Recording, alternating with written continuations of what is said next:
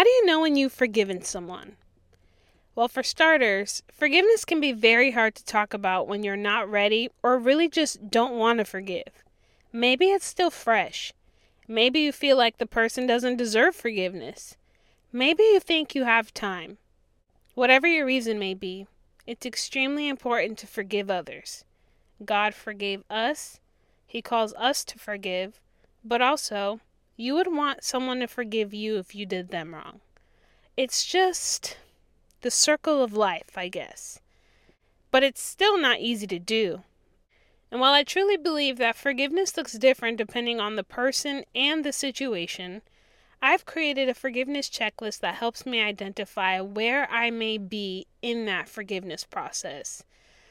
Are you guys ready for this? I don't know if I'm ready for this.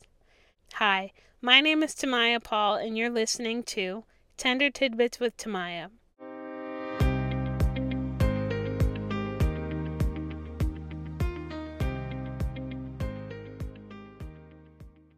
Now, I only have six things written on my checklist right now, okay?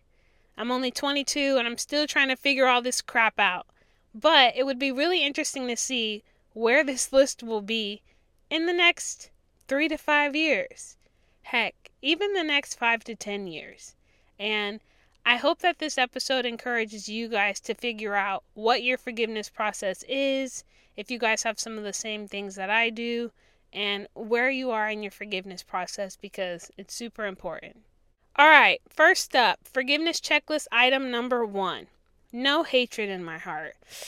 Mmm, this can be hard to test, but I feel like you know. Do you wish people would drop dead? Does your heart rate increase when their names are mentioned? Do you have this really ugly feeling in your gut when you think about them? If so, these may be some indicators that you still have some kind of hatred left in your heart. And you got to get it out because you don't want it to consume you and ruin the course of your life. It's time to heal and overcome. All right, forgiveness checklist item number two the situation is no longer plaguing my mind. Now, this is important because are you constantly thinking about the situation or the person you're trying to forgive, like all day, all night?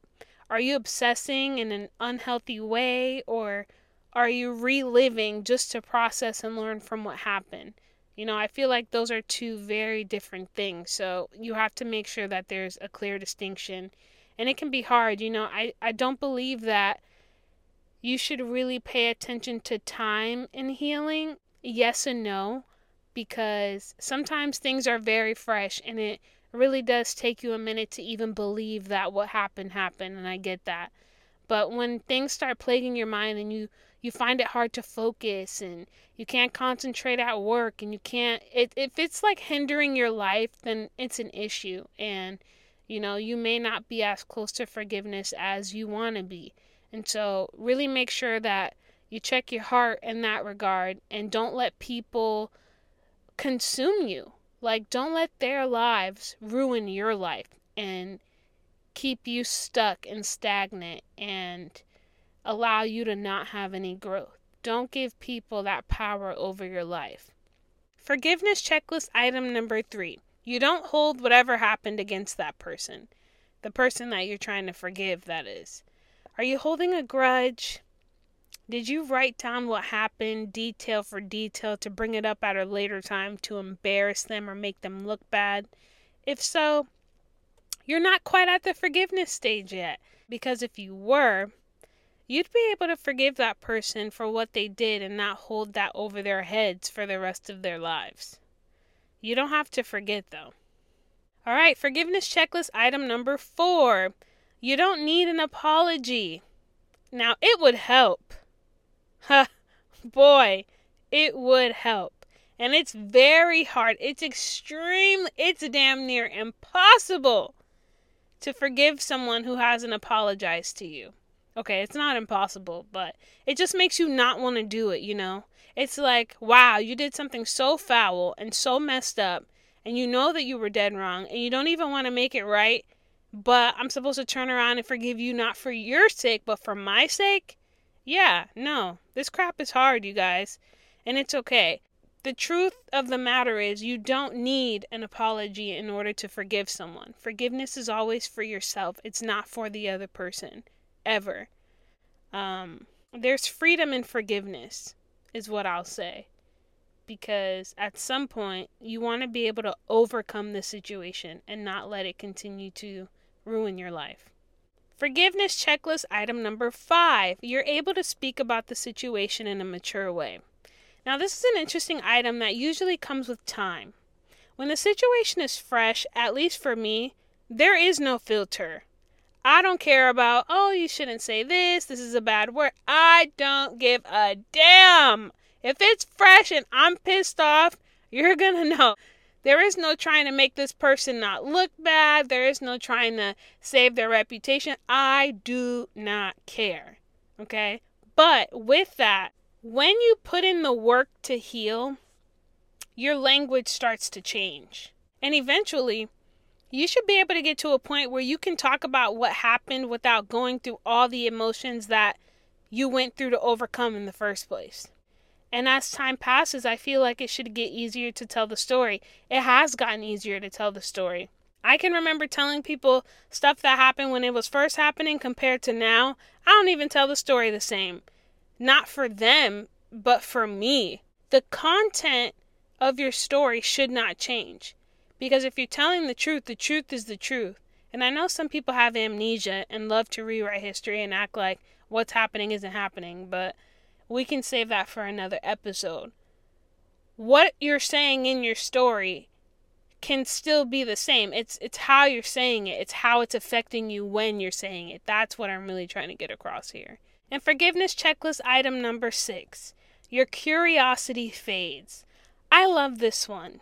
I think this is my favorite out of everything that I've mentioned in this checklist because I've experienced this and I can't tell you how impactful it has been on my healing journey. And it's taken some time.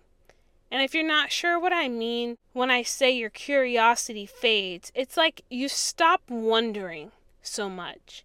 You stop wondering if they miss you, or if they still love you, or if they feel sorrow or guilt, or if their life is falling apart, or if they're saying something on social media.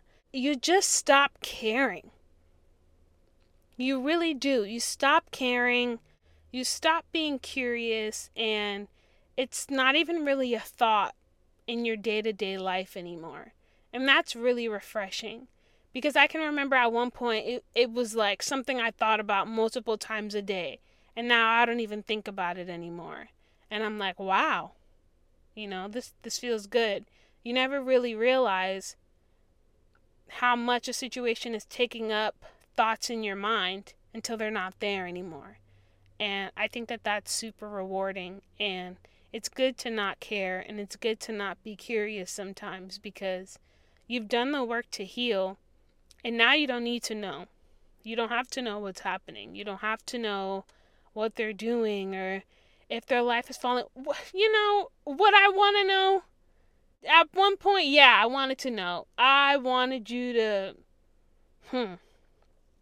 But now I'm just like, go with God. God bless. I don't care. Do what you got to do. And yeah, I've just. It makes you feel lighter. And there's truly nothing like it. Okay, guys, so there you have it my forgiveness checklist. If you had to create your own forgiveness checklist, what would be on it?